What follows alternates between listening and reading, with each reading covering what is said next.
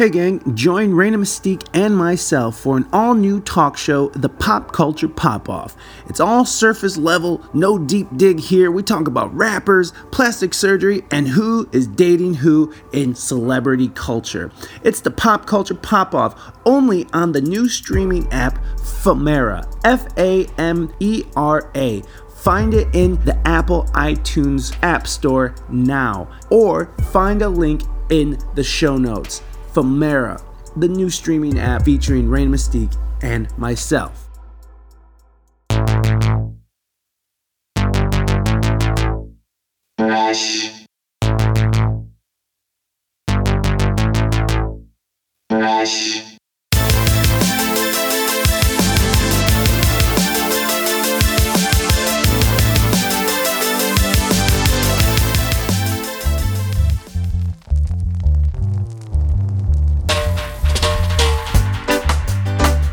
Hey gang, welcome back to another episode of the We Speak English Good podcast. Today's guest is Dylan Keawe. Dylan is from Hawaii, but he currently lives in San Diego. I've played with Dylan actually in the past with my band Skanks Roots Project and with an artist I used to support named Janelle Phillips, who actually is not really making music anymore. She's more of a bodybuilder now, which is interesting. Uh, but mad love to Janelle uh, and, and, and all her pursuits.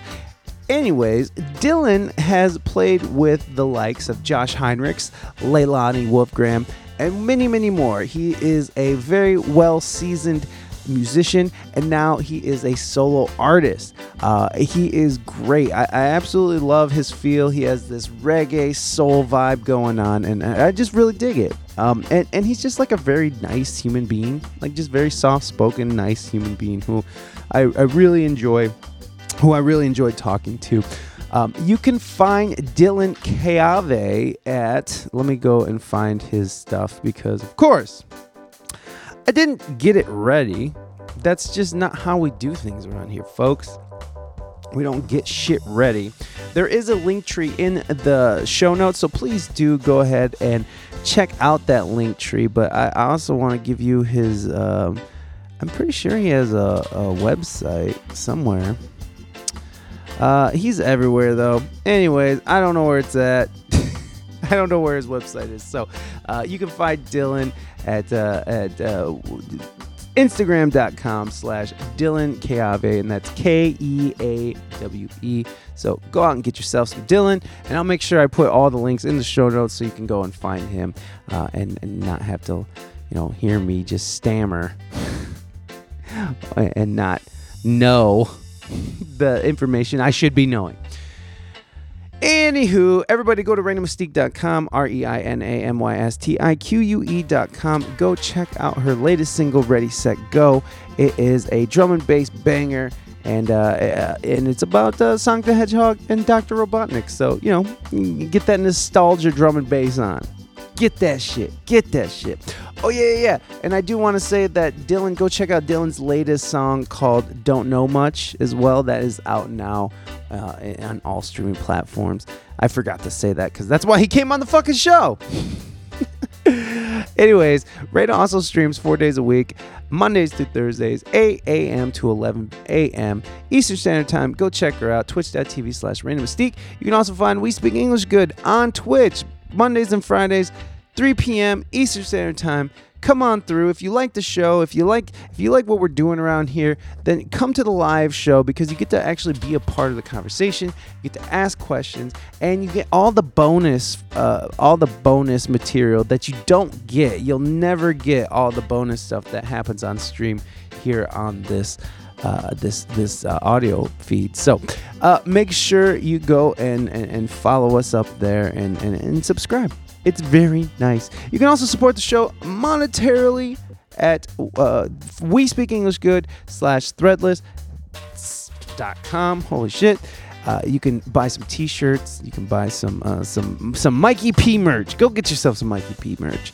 You can also go out and check out Random Mystique and myself. We are start we, we started a new stream. It's called it's on this app called Famera. It's a new it's a new app from uh, the iTunes store. So if you are, ha- are an Apple user, come on through. It's called the Pop Culture Pop Off, and uh, we talk about all things pop culture, and, and, and it's all surface level, no deep dive, just plastic surgery and, and rapper gossip. So let's just, we're going, we're going. Uh, yeah, so check us out. The links are in the show note. Get yourself some of that. Uh, what else we got? Go like, subscribe, review likes on Facebook, Instagram, TikTok, Snapchat, Discord, all the motherfucking things. Go like us, all the links, show notes. There you go. Uh, you can also subscribe to us on Apple iTunes, follow us on Spotify, and also, as well, anywho, we are also on uh, Amazon Music as of this week. So uh, I put us on a- Amazon Music. So go and check us out. If you're an Amazon Music app user and you are hearing this because you're a fan of Surreal Ramen or, or, or Dylan or any of my guests, eh, eh, go go listen to it on uh, on the in the Amazon Music app, the, the app that you're used to. There you go. Anyways, uh, let, let's uh, let, moving on. Moving on. You can also subscribe to us on YouTube and Twitch. You can do a totally free show thing for the show. Uh, you can leave a review. It's super helpful because it gets us more attention and more highlighted in the algorithm of the podcasting universe. So please go and uh, leave us a written or a five star review, and uh, we'll read that on air. Even the five star review, we'll read that on air as well. Uh, what else we got? Oh, write the show at we speak english good at gmail.com. And I think that's it for now. I, I can't remember. And even if I did remember, I don't want to remember. That don't make sense. All right. So let's let, let's see what who's on the show next week. Oh, oh again, I don't know. Who who fucking knows? I can't remember. So there you go. Um, I don't know anything about what's happening in the future for the show right now, so there's no sense of me even saying anything about it. Uh, so let's just get to our guest. Let's bring out the reggae soul artist Dylan Keawe. Sorry, I had to I had to think about how to say it. I don't know how to read Hawaiian, so I I um you know I had to think about it. And also, Reina just mouthed it to me. Because for some reason, Reina speaks Hawaiian. So there it is. All right, guys, we'll see you on the other side. Bye bye.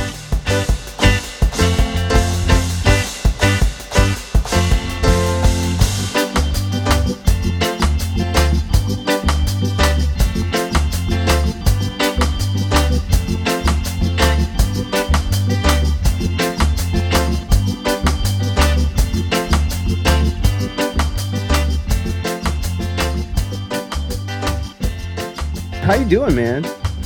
Good, man. I'm doing well. Thank you for having me once again. Oh, of course, man. Of course. I appreciate you coming on the show um, and and uh, sitting through whatever that was. Um, you're uh, you're fucking dude. I love the the layout of your house. It's like it feels so open and like just it feels cool. Uh, here in my living room, it's like also my little studio area where it, I'll make produce most of my music and. Uh, yeah, man, this is where most of the ideas are created. What, you, so do you do you produce most of your own stuff? Yeah, well, so I'm working with uh, a producer named Patrick Izon, who's an incredible R&B mostly producer, but I'm one of the few like reggae artists that he works with, and uh, so I'll produce most of my and write and record most of my own uh, music and lyrics at my house, mm. and because I play a little bit of every instrument. Um, and yeah, I just I use Ableton and I, I, produce in there. That's where most of the stuff starts. And then once I have like a structure and kind of the direction I'm going, I'll send it over to Patrick, and he kind of adds that extra sparkle. Yeah. And to, to the next level. So. Oh yeah. man, I have to admit, man, like I was like that, dude. You got some really sexy tunes, man. Like I was, uh, I'm terrible with names, of course, but but it's uh it's a song that you released I think maybe at the beginning of the year. What the heck was it? I had it on repeat, man. I wish I could remember the name. I'm looking it up. I'm I'm just gonna take the time to look it up. that, that's what I'm doing today. Uh, this year at the beginning, I released one called uh, "Beautiful," and then I released another one named Never Ever in uh, March. Never ever. It's never ever. It's super islandy, super. Ra- but like then when you're listening back to your like EP and stuff, like you hear it all kind of come through. You like you sing a lot about love and relationships and and uh, and you just have like very island vibey sounds. That and that's what I love about island reggae is that it has that that that um that R&B feel to it. Do you have a big background in R&B? Are you a big fan of R&B? Well, it's funny, man. I actually I'm a huge fan of R&B now, but like growing up, I Uh-huh. grew up listening to mostly like my dad loves roots, so I grew up listening to like roots reggae, the old like foundation artists and stuff like that. And you know, my mom, they they also are both uh, rockers, so I can't get that twisted. You know, my dad loves the roots, but they're rockers. You know, so I grew up listening to like grunge and metal and like all different kinds of like really energetic music. And uh, That's it wasn't dope. Got older that like I decided like you know I'm, I'm here on Maui. I'm not. I, live in California now, but Mhm. you know, uh, and I was just kind of just wanted to start just committing to a more mellow, like introspective music, like you're saying, and uh, I think reggae is like a good conduit for that, and especially in the island, the R and B influence is so heavy. You know, like the just it feels like everybody has like an amazing soulful voice. You know, Mhm. Yeah. I, I feel like I have a soulful voice, but I'm still working on like just the different the different styles, you know. Mhm. Because growing up listening to rock, it's inevitable that that's gonna come out in your Yeah. music. It's funny your your parents are like what like were they listening to like Slayer or something? Like what was their You know, my dad gave me my first like Slayer mixtape when I was a kid, and Oh, that's amazing. It's so like that is such a juxtaposition between and then you know my mom, she also she loves like um like alternative music. Uh-huh. So like with uh, I was born in the '90s, so like I grew up with like Nirvana, Stone Temple Pilots, Pearl Mhm. Jam. Yeah. her favorite people I gotta say is like U2 and John Mayer, who are also like John Mayer is a huge influence on me. He's Yeah. just an incredible musician. Whoa. And- Uh, yeah, man, it, it's just crazy how like just all the different styles that were around me, and then once I started playing music, I kind of heard more of like R and B stuff, Mm-hmm. and really like psh, that that was something brand new to me, you know, because Wow. like the most R&B I grew up listening to was like, you know, old old stuff, like like oldies, and like then uh, you know even like someone like Sade was someone my mom was big into, Yeah. and yeah, yeah. Sade is a shit. it was a new world for me, but I'm still just like I'm in love. Love who's who's some of the R R and B artists that you're digging on now that's uh, sort of influencing what you're doing? Well, um, my buddy Orion Song, who's another artist that is produced by Patrick Huzon, and he lives here in San Diego. He's an amazing songwriter and singer, and uh, I really like his work. There's a band named uh, Hiatus Kaiyote. Oh, they're amazing. Yeah, I New love- Zealand. Yes, man. Uh, I think uh, New Zealand or Australia, but yeah. oh I- yeah, it's one of them, right? I don't know. and uh, I've been really big into, um, you know, like Sam Henshaw, Leon Bridges, Mm.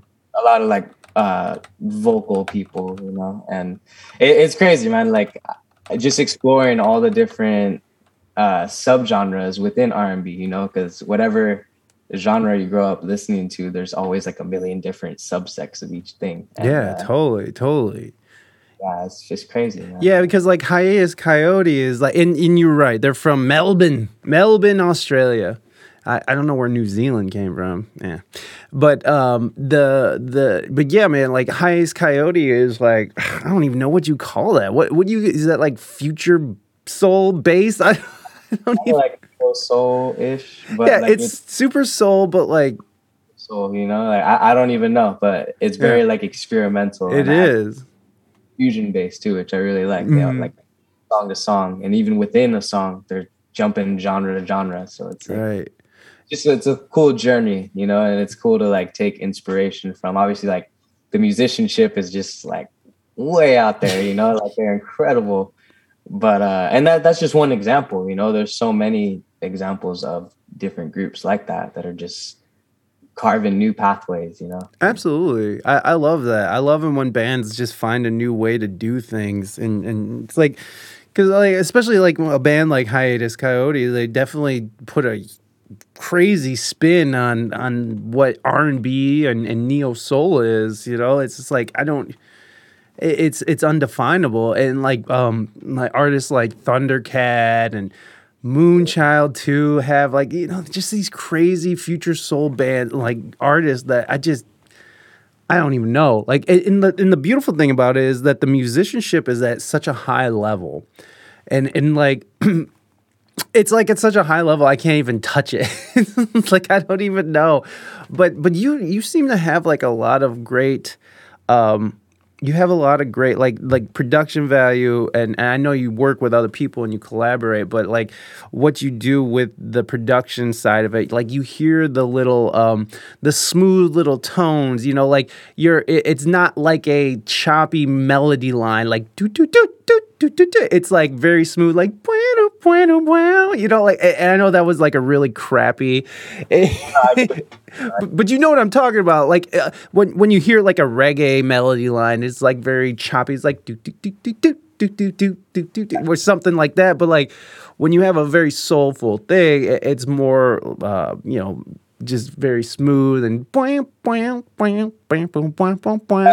Out of that, like you know, when I first started playing guitar, I was just to, so I was able to sing and play. And then as I came along further, uh, there was no work in being a guitar player. You know, it all, was all on the keyboards. So like the minute I learned how to bubble, I started getting hired as a regular keyboardist. Hell yeah! That's when Mo picked me up, and uh, you know, we got to I got to do like the Cali Roots thing with him, and just do like little tours and all that, and back different artists, and that's where we met. Yeah. And uh, yeah, so it's just it's just interesting, man. Like my my whole style of of any kind of leads has always been like it's got to sound like something you could sing. Mm, That is such a that that's a huge. You know what? That was a huge thing for me to even realize as as a especially as a solo uh, not solo artist, but like as a soloist is um is matching what people sing like you know what I mean? Like, um, so I had on uh, Ari O'Neill. She's a she plays guitar for like Lizzo and and Beyonce and fucking just a plethora of, of amazing artists. And she's just like, I, I was just like, so where do you? I don't even know how it came up, but it's like, how does one, you know, get better at like phrasing and soloing? And she's like, just listen to people who sing and do right. that. yeah, and, and, honestly, that's something that like a lot of R and B um, musicians they take that into account. You know, mm-hmm. a lot of like any instrument that you're hearing, whether it's keyboards or even the drums or the bass, like they're all the runs that you're doing mm-hmm. is stuff that you would just like sing as you were walking. You know, like it's just little, like it's it's almost like a voice. You know, yeah. just everybody adding to the conversation. yeah, initially. You know. So. Yeah, man. It, it it's just funny that it, it's like like it, it just like you know how there's some things that you just you kind of know, but it just takes someone telling you for it to really sink in. And it's yeah. like that was one of those things. It's like, yo, just just copy vo- voice. it's yeah. like, oh shit, I didn't even think of that. Honestly, a lot of times once you figure out like, you know, how to do a cool lick or how to do a cool scale, and you want to just like shred, mm-hmm. like that's not what the music is calling for. You know, right. you want to really sit within your role and like hear what what is coming out, what what is supposed to be there. You know, a lot of times it's something really simple.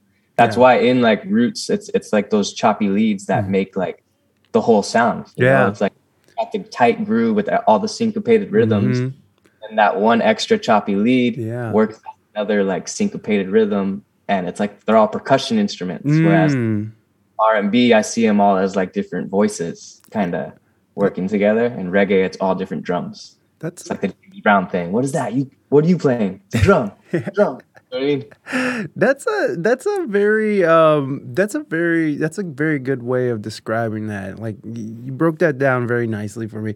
I'm surprised he didn't have two auras that can constantly shift. Chaos essence, bro. My auras are fucking fiery, son. My shit is fiery. You you missed it, Cartagena. My shit is on fire. Hold on, I gotta show Cartagena that was that was really interesting, man. I, have been uh, trying to see about getting my aura red and stuff. Oh, bro, it's it's it's so fucking cool. So, Car- Cartagena. This is a Cartagena.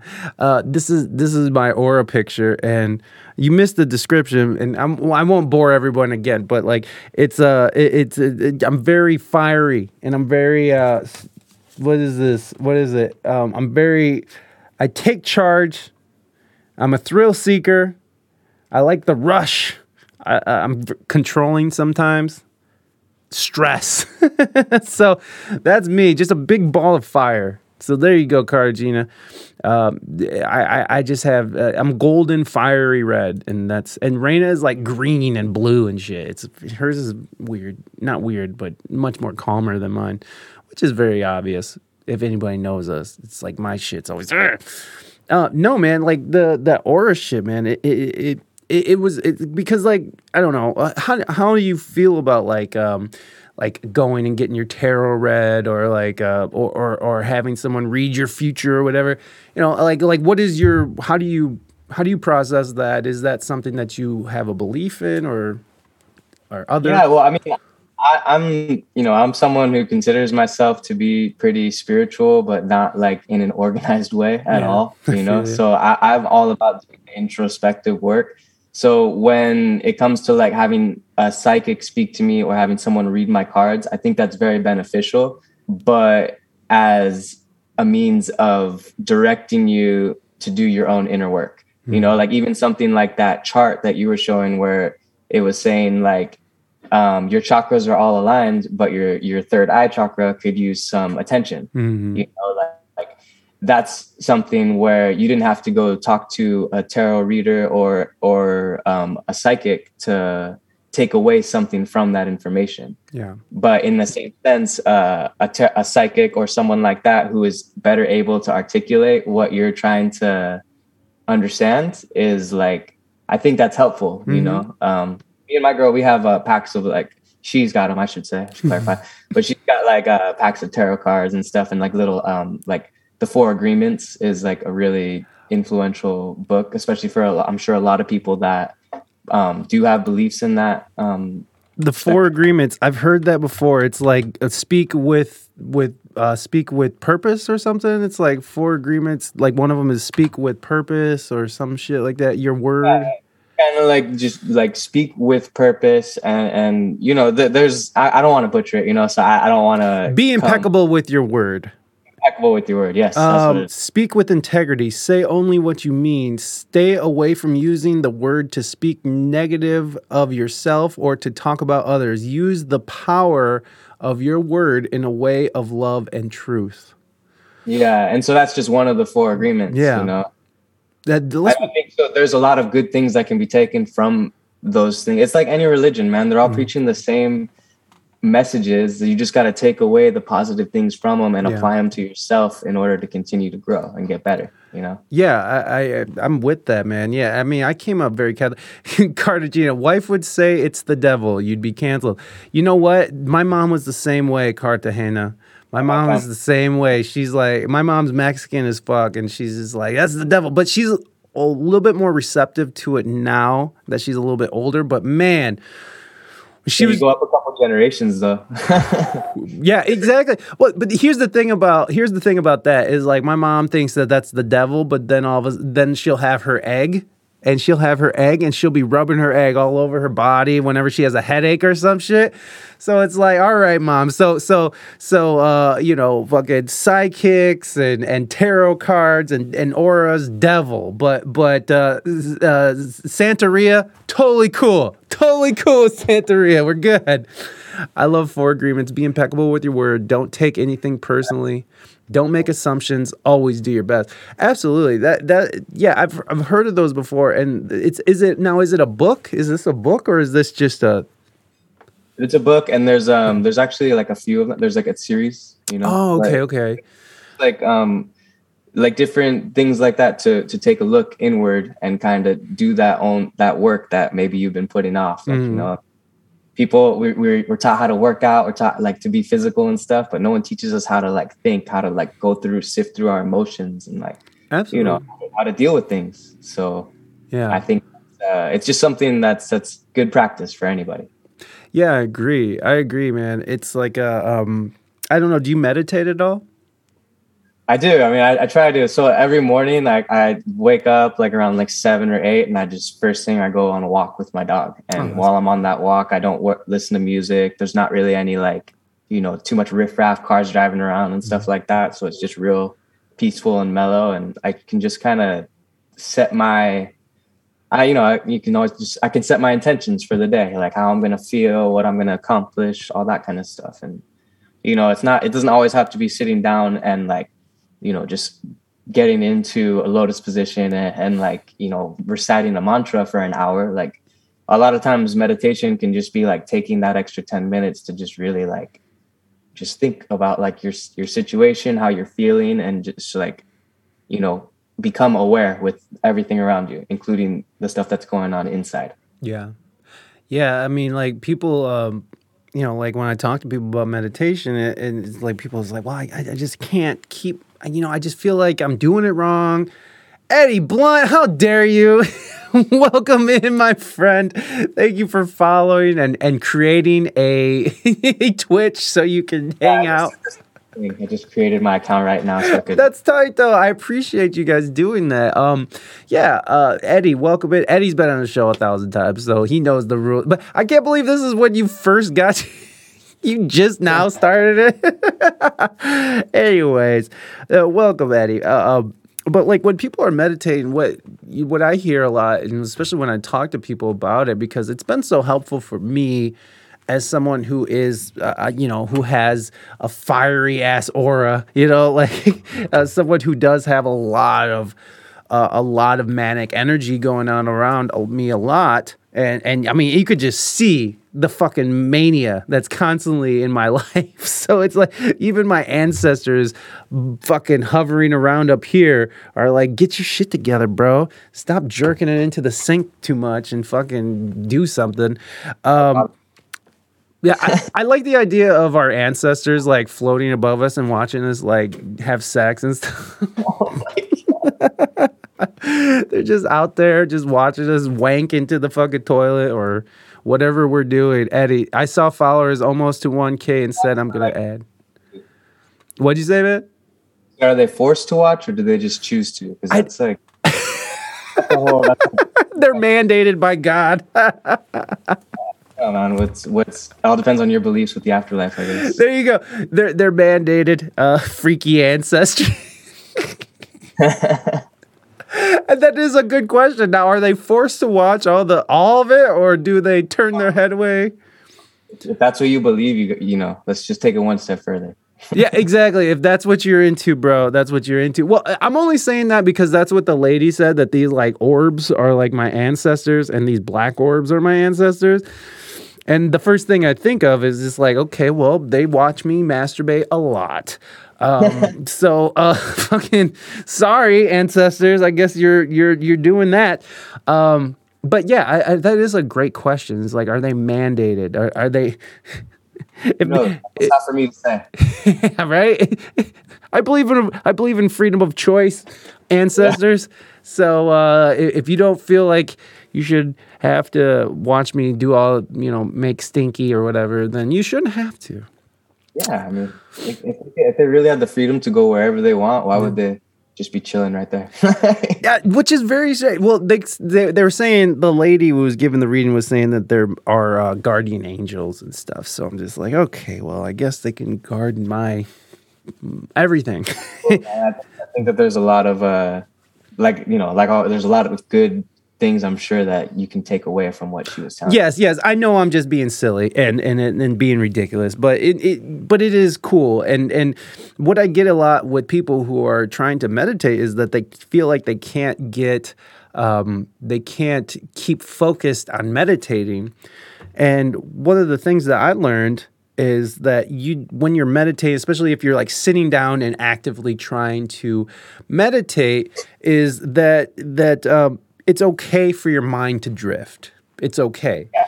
Um, you, yeah. but the idea is to come back to center, and and and and and come back to your meditation, to your your uh, to your mantra or whatever it is that you're focusing in on, counting, breathing, whatever it is. And really, like I think ultimately that that's it's just a practice of self discipline you know, Mhm. mental discipline. Yeah. Because like that's that, you know, as kids, we're not really taught that that much. Like how yeah, to yeah. If we're not taught, then we're just doing our own thing. yeah, if you're not taught to like be disciplined mentally, then mm. your thoughts and emotions can really control you. And I Yeah. think that's something that, you know, it's important for everybody to kind of accept that and then do the work to kind of Absolutely. Have you? So have you? I mean, you sound like someone who's been doing the work. I mean, what does that look like for you? What does doing the work look like for you? What are you working on? You know, man, I just all I can really say is like the main thing I've been trying to do lately is like not compare myself to others Mhm. and really the only thing I can truly compare myself to is the person that woke up in my body yesterday. Yeah.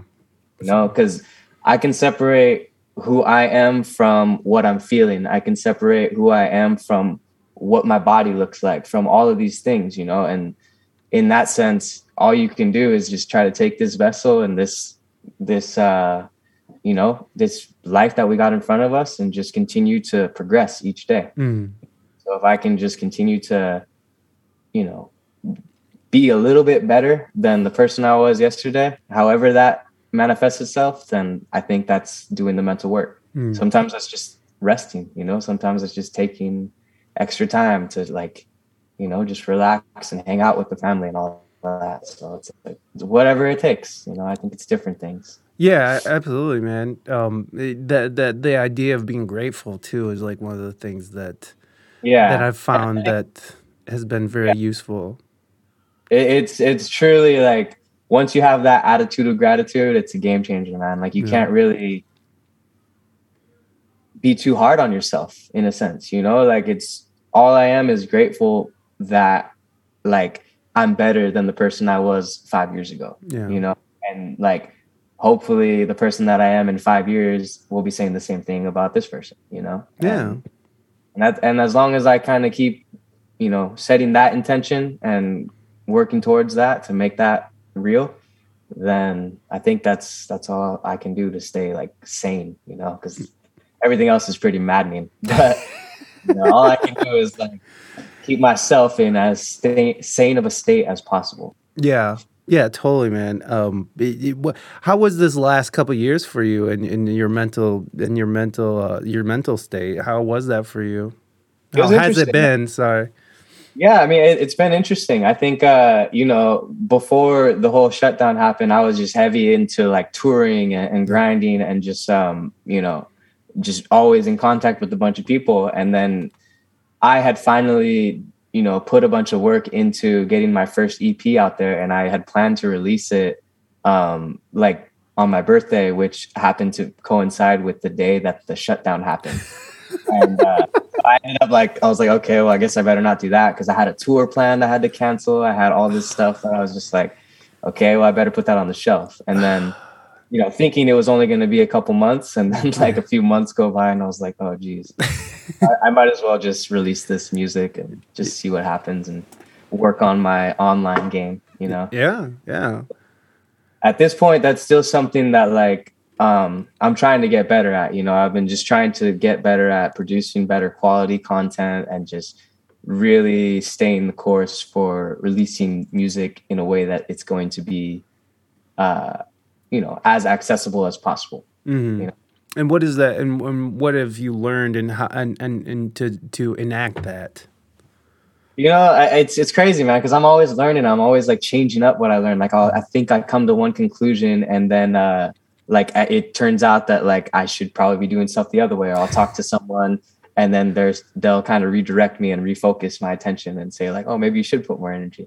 So I think it's changed. You know, like at first I was trying to just produce content all the time. Like, let me get something out every day Yeah. and you know quickly it's just like it becomes like really like dry and like you're just forcing yourself to put out something that is not like it doesn't really do anybody anything you know Yeah. it doesn't do yourself any good in promoting yourself as an artist so then i had to take a step back and really decide like okay the quality is much more important and then deciding like that what i put out there has to align with the message that i'm trying to put out in my music Yeah. and I think the main message in my music is like we're talking about doing a lot of that introspective work and uh, just focusing on what you can do to make yourself better and learning to love yourself. So that mantra you you were reciting in the sound bath was actually perfect, man. Because I that that you know not only is my new single "Don't Know Much" in the key of A, but uh, that I I'm learning to love myself so I can learn to love others. Yeah. That's literally the main mantra of like my journey these past few years. Is, That's beautiful, man. Is there been a time in your life where you haven't been so fond of yourself? Oh yeah, man. I think that's that's a part of where the attitude of being grateful comes from is recognizing where you were. You know, mm. I grew up as very shy, um, very like uh, just just you know in my own head all the time. I still have like one of those minds that races mm. constantly. You know, so uh, I do what I can to to try to just teach myself to discipline my emotions, to take in those thoughts and filter the ones I need and the ones I don't. Yeah. And because uh, yeah, when I was when I was a teenager, and a lot of time, you know, when I was listening to all that like the metal and and uh, and thrash and all that kind of stuff, like you know, th- there was a lot of that. Um, I can't put any of the blame on the music, you know, because I think the music is just a vessel for connecting with these emotions that you're feeling. Right. You know, it's like if I would have listened to happy music, I would have been happy. It's like mm. these were just things I was feeling, right. and this connected with me because it expressed that same feeling, you know. And uh, yeah, man. So I think it, I've definitely come a long way in learning to accept my faults and my shortcomings, and just take that not as like you know something to look down on, but as something to work on. Yeah. Just, you know, always something to work on. Yeah, absolutely, man. Like the the just I mean, just how we, I mean, just just just working on on yourself and being able to. Um, I, I really do feel like when you work on yourself and when you make like when you make a big progress within yourself, that other people recognize it and, and it influences them to, to to take that on for themselves to take that challenge on for themselves. Is, is like well shit if big fat ass mike can can lose you know 100 pounds I too can lose hundred pounds, or like if you know if angry ass Mike can learn how to like calm his energy down and and, and get it under control in a way that's that's acceptable to uh, humanity, that you know I can do it too. You know, it's just those things. It's like. I, I really do think it influences and brings everyone up. The more you work on yourself, the more you bring yourself up, the more I really do feel like it inspires and brings other people up around you. It's true, man. You want you always want to lead by example, man, because people don't want to feel like, you know, especially like if you if you are a musician, if you have a message that you're putting out there, people don't want to feel like you're preaching at them and then you're not living up. And that's that was one of my pet peeves um, when I first got into the music scene. Was like, I honestly I was one of those people that I put reggae up on this pedestal that like, you know, it's all about clean living. It's all about like, you know, um, being um, I don't, I don't know how to say it, but it's just about you know treating. Yeah, really embodying the music and the message, and like really taking it seriously, being the being what being uh practicing what you preach. Yeah, man, and I think that reggae itself is a great vessel for that. You know, there's not many uh, genres of music where that's like a pivotal message within it. Right. But it's like, you know, as you go throughout the scene and you meet all these humans that are saying these messages like you know not everybody is is living in that way is reflecting the messages that they're putting out there. Right. and when i first got into the music scene i took that kind of to heart and i kind of was getting a little bummed out like oh well that means that like these people are fake and like they're not really listening to their message. Yeah. But as i've come along and i now have messages within my own music like i realize a lot of the times these artists are putting out these messages for themselves. Yeah it's constant reminders for themselves to to act in this way. Yeah. And it doesn't mean that you're always gonna be that way. We're all human, man. You know. Yeah. So I, one that was a big lesson for me that happened when I wanted to feel comfortable putting out these messages of like self growth and learning to love yourself. Like yeah. even though I still have days where I don't feel that way. Right. You know, like so coming to terms with that and accepting that like, hey, the message is still real. Yeah. There's that there's nothing fake about the message that you're putting out there just because you still are working at it, you know. Yeah. Yeah, and and and and and you know, I, I, don't like. I'm not trying to talk shit, but there are people out there, just like there's fake psychics trying to take people's money to give them whatever, And, and, and, there are people out there who are just literally just doing it just for the sport of it, you know, just like I'm just doing it because I can, or you know, like I, you meet those people and and I don't know, man. And this sounds too negative. I'm, let's not talk about that. Fuck that. there are some fake ass motherfuckers out there. That's what I'm saying. but, but at the same time, it's like are to me because I've been called fake before. You know, mm-hmm. like I've dealt with all that kind of stuff. Like yeah. and to me, it came from a lack of understanding. So, yeah. like, when I can recognize that maybe some people are struggling with the same stuff that I've struggled with and are putting out that message as a means of a self reminder, then it can help me to not kind of put that like judgment on them, you mm-hmm. know, because you know, you, like the same thing. Like I used to, I used to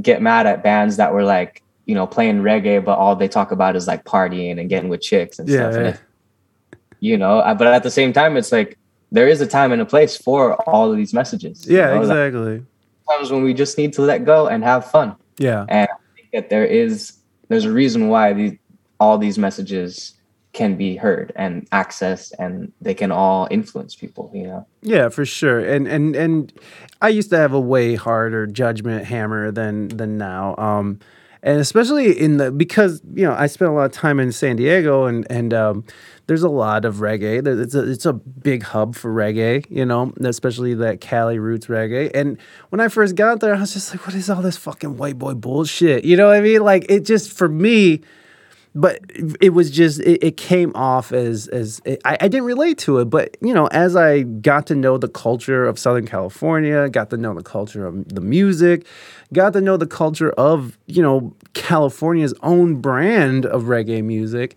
you know, like I, started to see past like my own judgy bullshit, and and that that's the thing. It's like getting past your own projections and and your own bullshit, and, and trying to just enjoy shit for what it is, instead of putting it in some weird box. And it's like that's white boy reggae, so I can't ever like that, and so that's just gonna stay here, and I'll just judge it forever.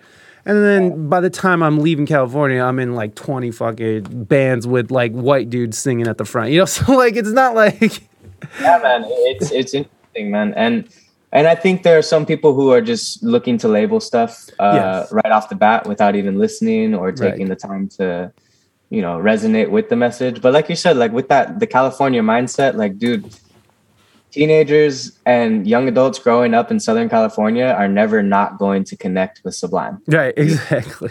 Exactly. The message that is in that music, it resonates very deeply with the mind, the mentality that you're going through as you grow up in California. You know, so it's like with the Chili Peppers. You know, it's like there's just or Blink 182 when you're a teenager. You know, like every every like American teenager, I feel like they had a little point where like Blink 182 was like not whether it was influencing them or one of their friends or something. Like I feel like there's just that time and a place where the message just kind of works. And yeah, like in the chat, punky reggae party. Punky reggae parties. Uh, no, yeah, for sure, for sure and that was the thing that I had to get past myself. It's just like, yo, it's not about that. It's not about white or black. And like it, and that's something I talk a lot about here on on on the show too. Is like you know this idea of cultural appropriation, and and that's kind of what I'm tapping into when I came to San Diego. It was like, well, a bunch of white boys playing black people's music, and it's like, well, if you look at the history of music and like look at how music has moved culture, moved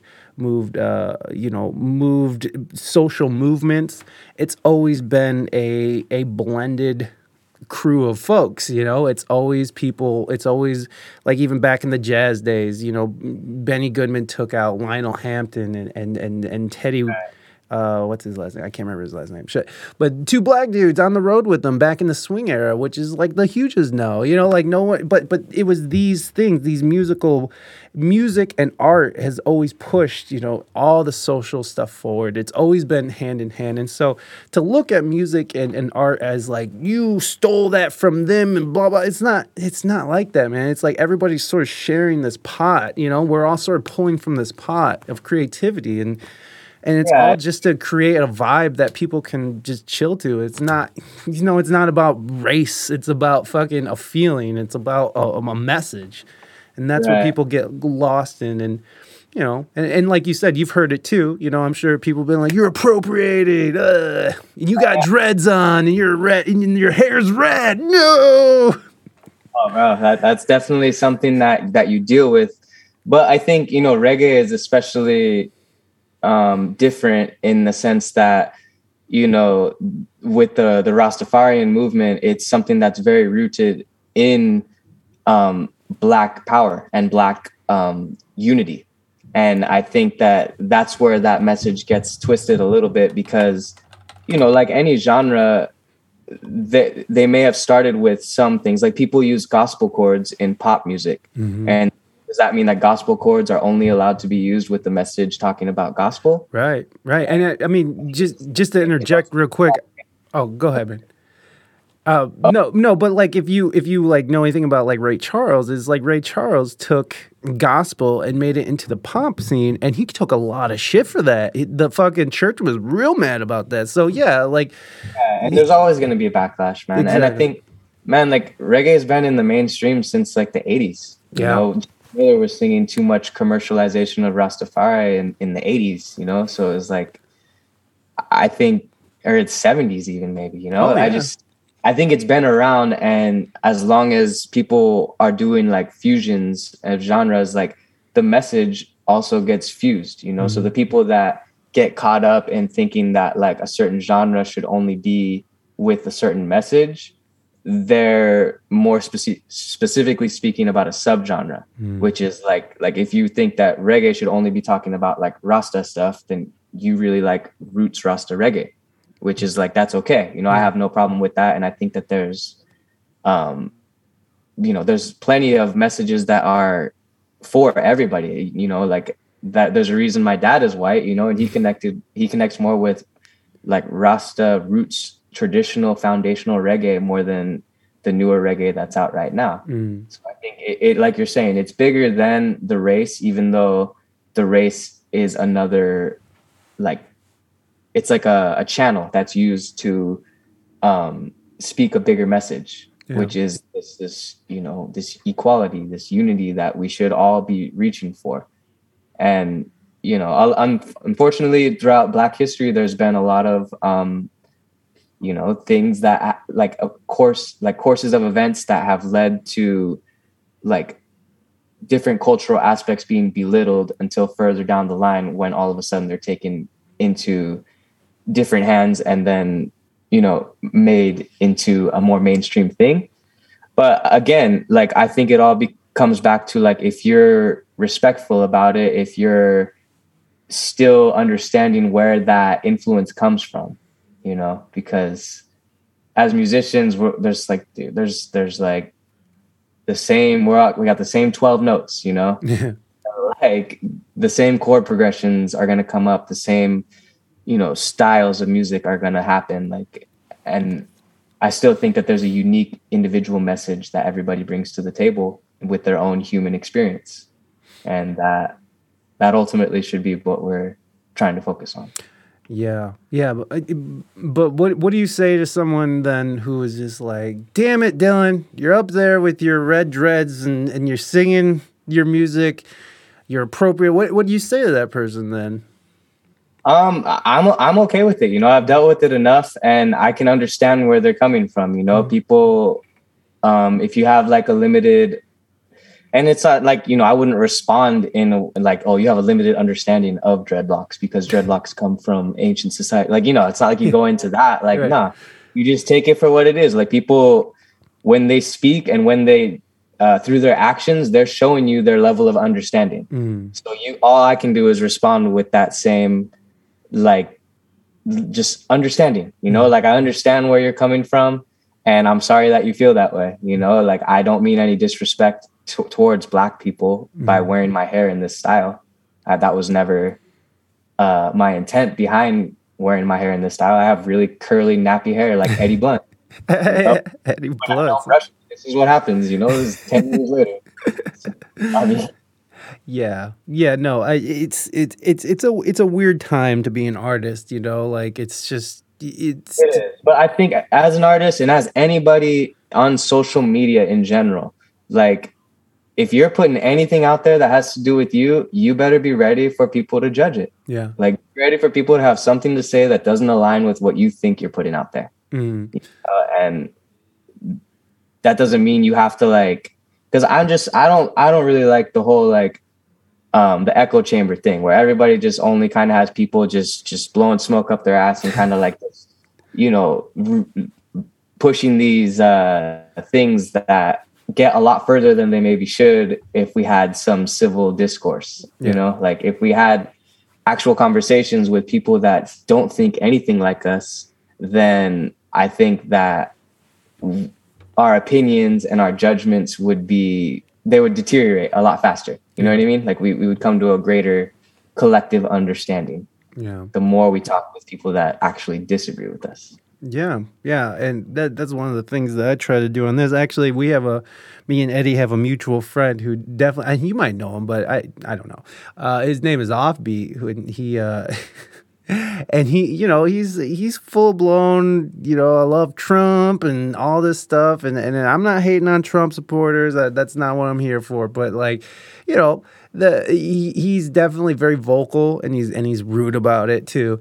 But but i love him and he's my friend. And like we've been through some really good times together and i would never let the fact that you know he he has some you know some some bullshit ideas.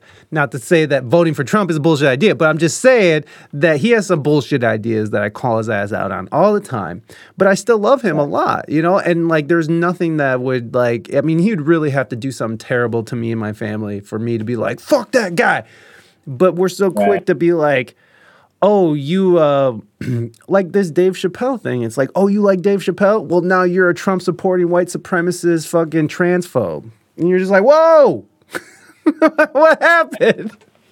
Whole joke that he was making you know like i'm sorry what you that's the say? whole i think that was kind of like the whole joke of what he was making was like that this is what people will do. Like he, he said it the whole time like, Mhm. like as i'm saying this i'm about to be called a transphobe. Like he, he knows exactly what's going to happen. Yeah. And i think that was the joke of it that we're so like looking for someone to like to put the blame on instead of just like focusing on ourselves you know? Like yeah.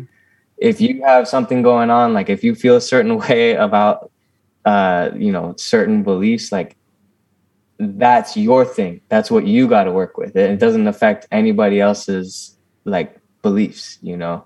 Because beliefs are one thing but i think when people start to get more passionate is when like you know I, you see the meme all the time where it's like we can disagree on uh on topics all we like but if we disagree on like human rights then we're that's where i draw the line. Right. And it's like i think just all the the, the media is really good at, at creating these uh sensationalized things to just get you to like I, I, doesn't matter just pick a side yeah. you know like just be quick to pick a side. And i think all the time it's always a bigger picture than that you know like even things that we think are s- such a simple as like a human rights issue like if it was just as simple as that then it wouldn't be it, still an issue right now you Yeah. know like i don't think it's something as simple like obviously we know that there are plenty of changes that we need to make as a society Mhm. you know like that's something that we've known for a long time but i think people are just looking for a quick place to put the blame instead of understanding that it's going to take a lot of collective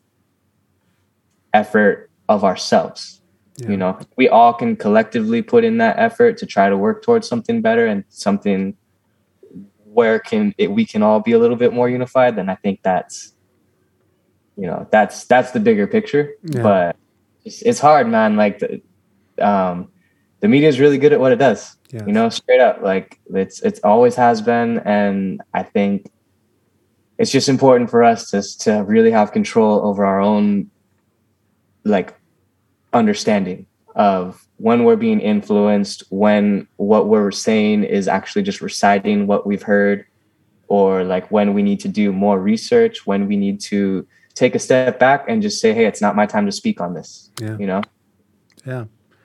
Yeah, man. And and that's that's one thing that um that was one of the things that really stood out to me, especially with this aura thing, is that, you know, like we have I have this fucking little tiny fucking you know, little tiny third eye.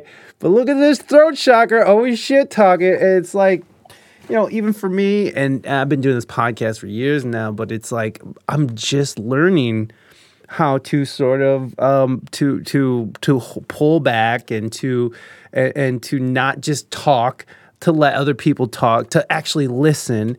And I think that's one of the things that I'm le- that I'm really that's really helping me focus on getting this aura thing is like really, you know, internalize things, understand it, and don't just start like speaking on it because you're upset about something, you know, and which I'm very quick to do. You know, I'm very quick to just be like, this makes me mad, fuck this, you know, and and and and there's more to it. And also I need to work on my laziness because because that that needs to go too. But still, it, it's still like one of those things that people you, you know, it took me to start a podcast, go into it for seven years, and like really eat a bunch of shit, you know, learning how to talk to people on the way.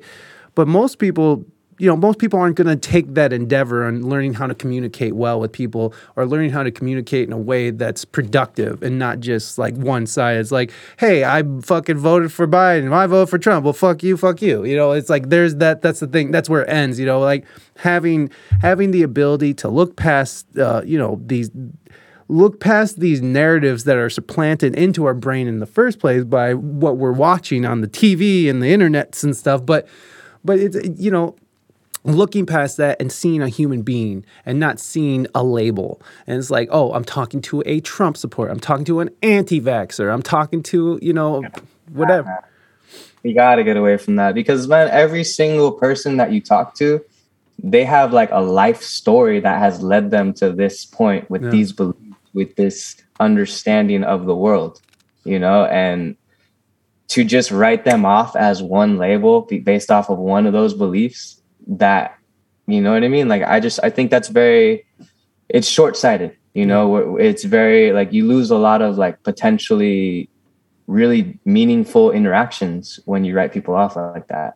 And yeah i think that's just something that we can try to get away from as a society but at the end of the day all we can do is like as individuals, we can try to make that extra effort when we recognize ourselves heading that way to just like be like, oh, oh hold on, I'm not gonna let myself write that person off. Let me yeah. just an extra five minutes and listen. You know, yeah, even it, what we think might be a bunch of nonsense, like what you know, yeah, who knows?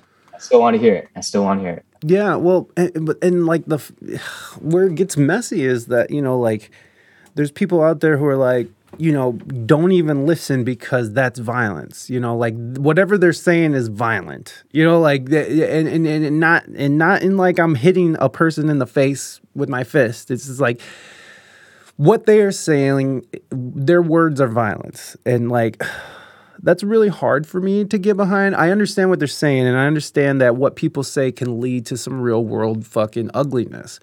Mm-hmm. But sitting there and saying, I like Dave Chappelle, and someone saying, that's violent. Yeah.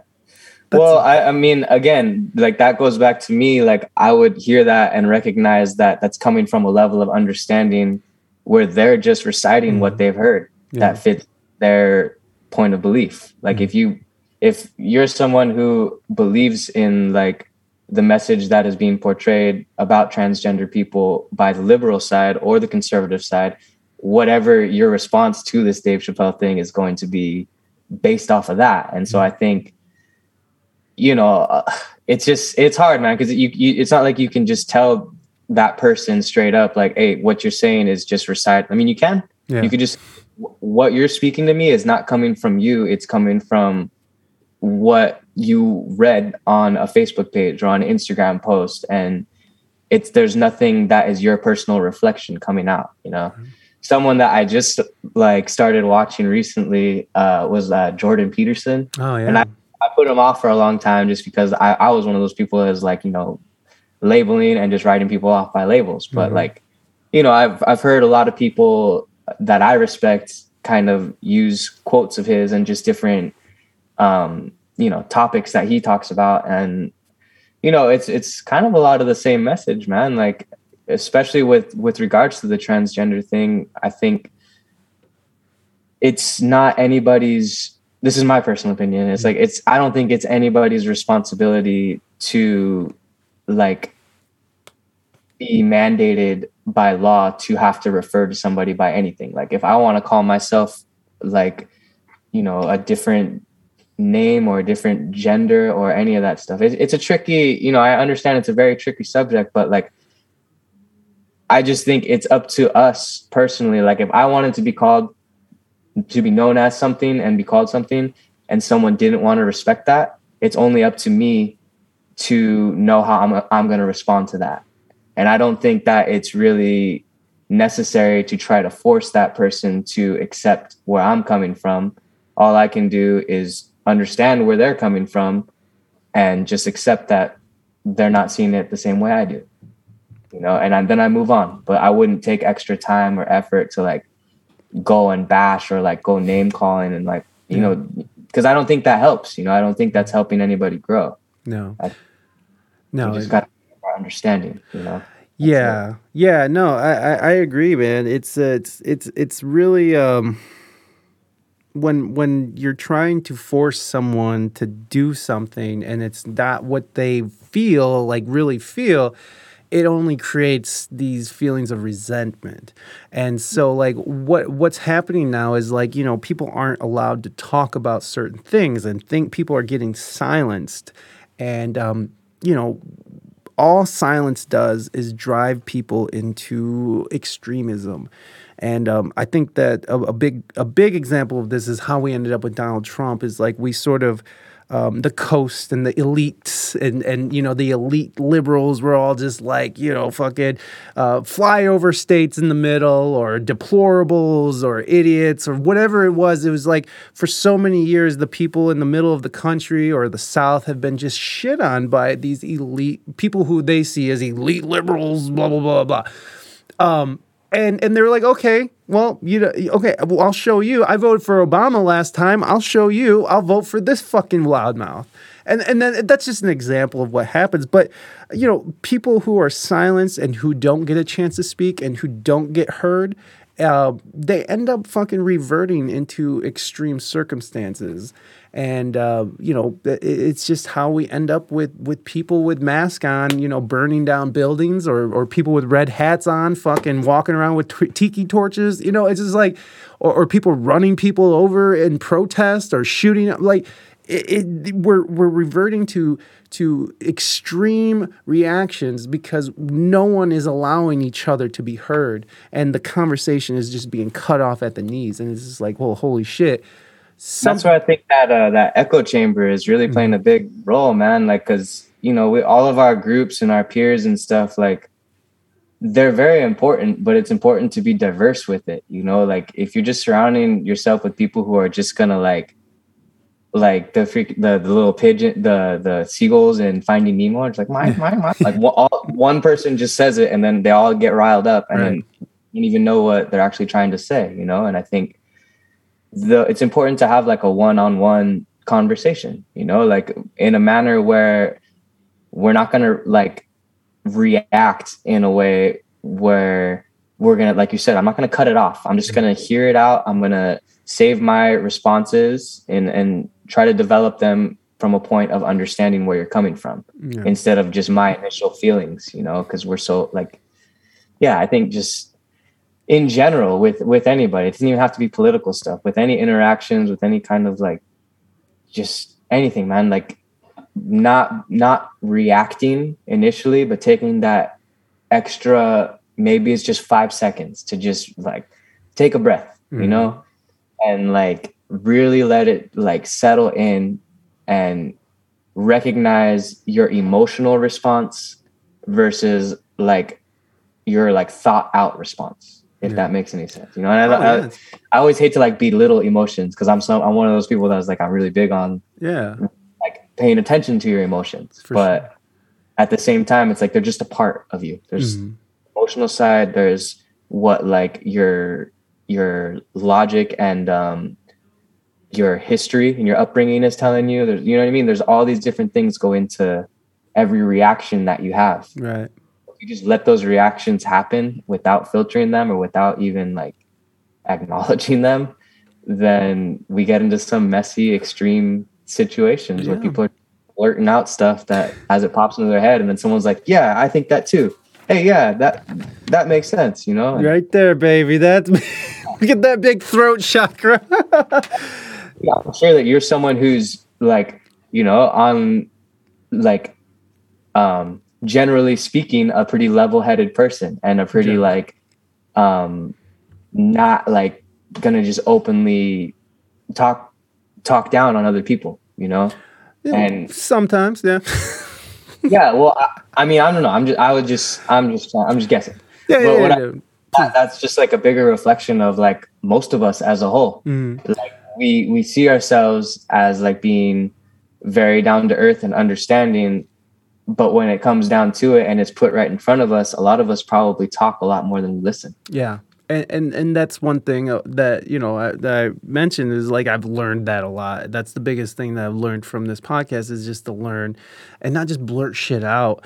And that idea of taking a breath, like that was something that I'm I'm just learning how to do as a as a person in life is like taking that breath and not saying the first fucking asinine thing that pops in my head because it's like you know, I, you have a you have a partner, so you know how it is interacting with another person you live with and you're intimate with. You know, sometimes things are wonderful. Most of the time, things are great, but sometimes things, you know, there's a there there's a disagreement, and it, it, there's times when when I could just listen and just take it in and accept what they're saying and being like, you know, grateful that they're saying it to me and not just keeping it locked in because they could just keep that shit locked in and let it eat away at them. So anytime they see me, all they have is resentment and hatred and vitriol. So it's really good that she's being open and honest and taking it for that and, and, and not just responding with something that's just gonna burn shit down because it's like, why is this bitch fucking telling me this shit? She don't know what the fuck blah. You know what I mean? And and, and it's and, but and then then what? You know, it's like two weeks of fucking just being mad at each other, and every and, and your house is unbalanced now because fucking you decided to not think before you puked out those words. It- Yeah. it- it's just one of those things that I've learned that that is so useful. It's like sometimes just shut the fuck up. Yeah, man, that's something that I really I, I have to work on as well because a lot of times you know, when things do happen.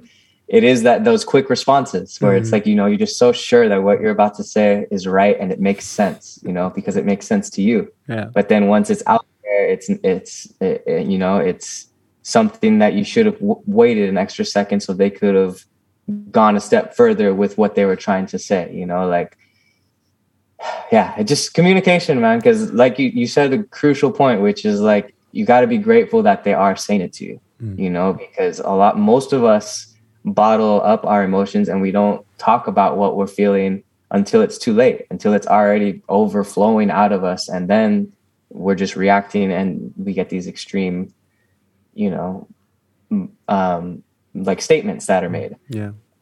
it, you know uh a lot of times it's just like if, if we're upfront and just say like look i'm i'm i'm coming at you. This is just like how i feel and like i just need you to listen. Mm. know, that communication can be had and if the other person can receive it respectfully that's that's crucial man. That's like that's how we can come to a deeper level of understanding Yeah. and a level of intimacy with your partner Yeah, for sure. Just just you hear that folks? Just shut the fuck up. yeah man listen, listen. Listen, listen with an open heart and shut the fuck up. Open heart, closed mouth. How about that? Not doing Open heart, shut the fuck up. Uh, the Yeah, man, and it's you know it's just it's a struggle because you know there's there's times when we react too much, and there's times when we feel like they're reacting too much, and it doesn't even have to be your partner; it could be anybody. oh, anybody? Yeah, I mean, it's just uh, partner's a good example because they're so connected to you, you know, and then. So if that person s- says something to you that you know that you know you generally listen, you know, and if it's a rude thing they say, that generally hurts more than what some rando says on the internet.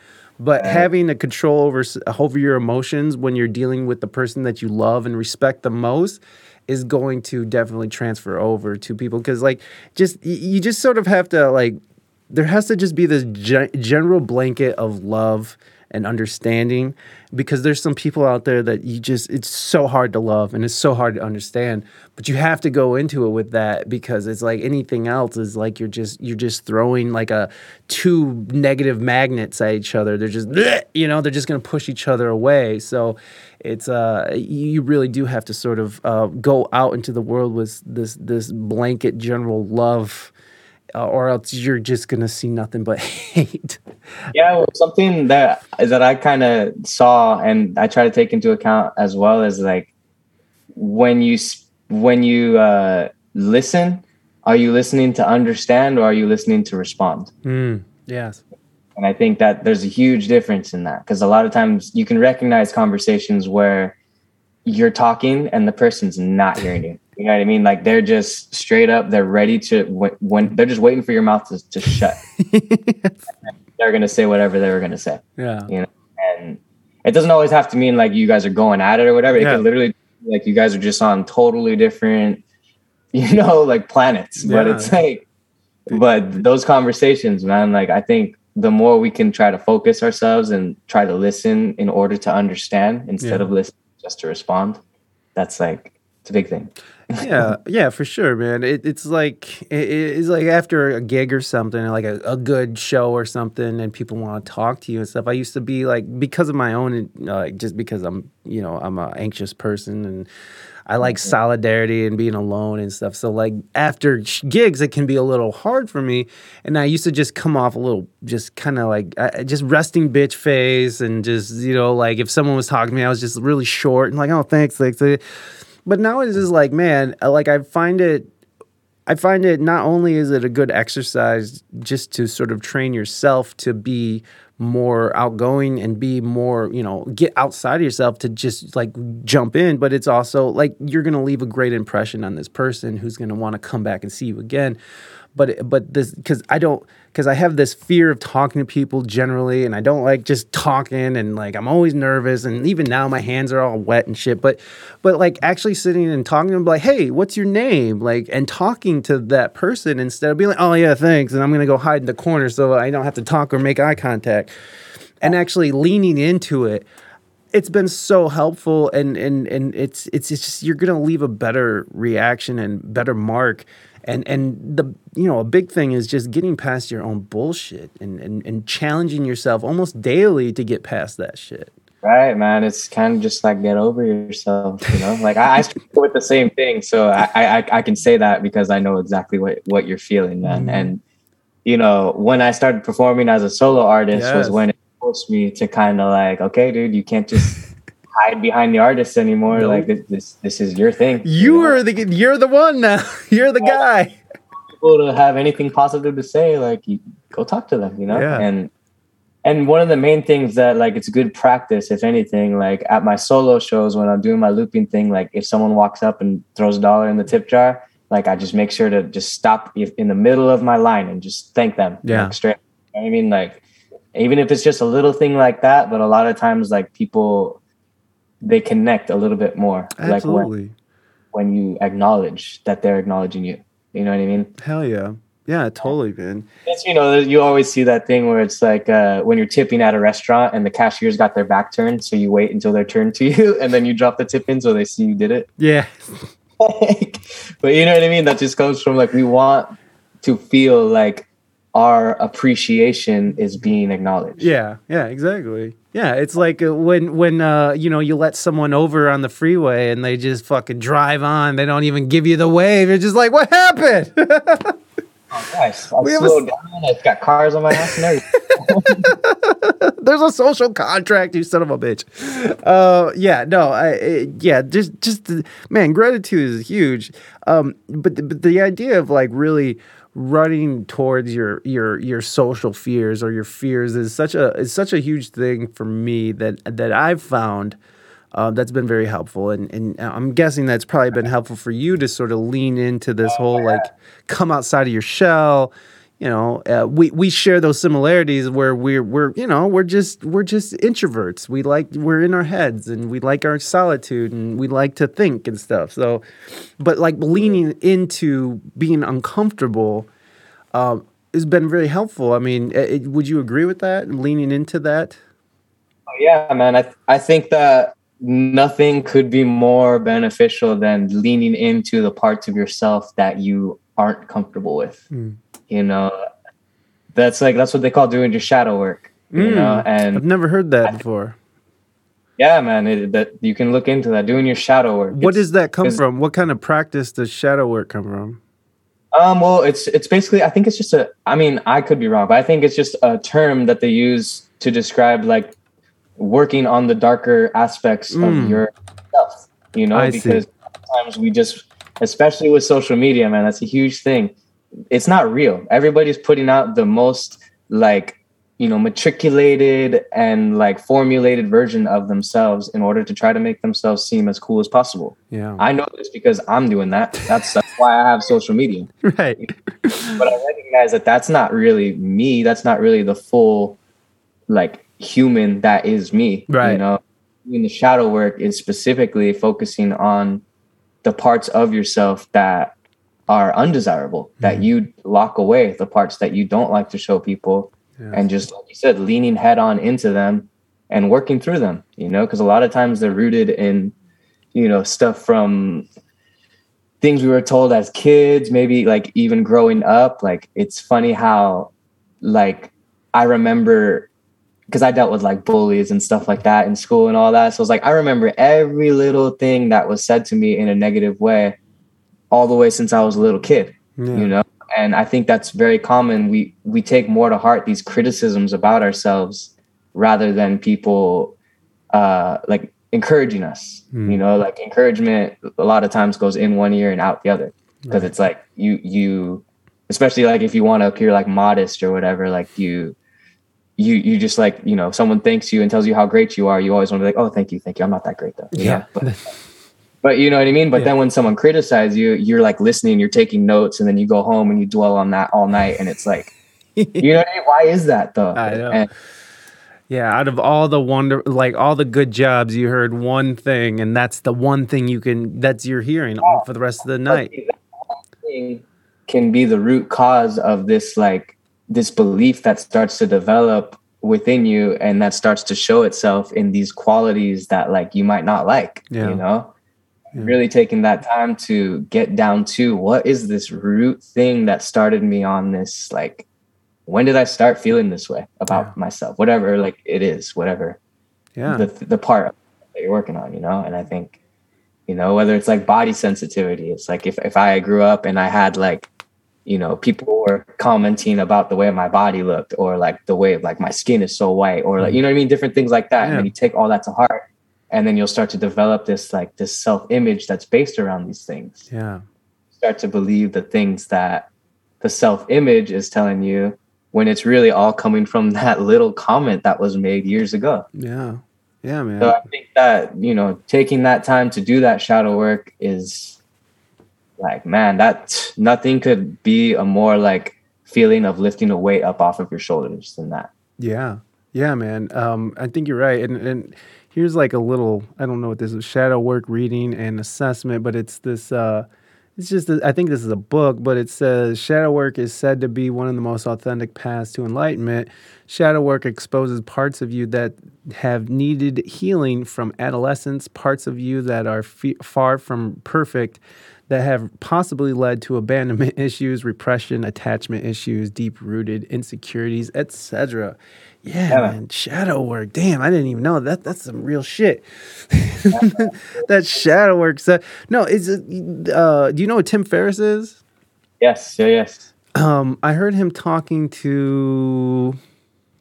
He's another huge influencer. He's another like rich dude. Uh, something. He just has like a a, a letter. It's like something P or something. Oh, what is his name?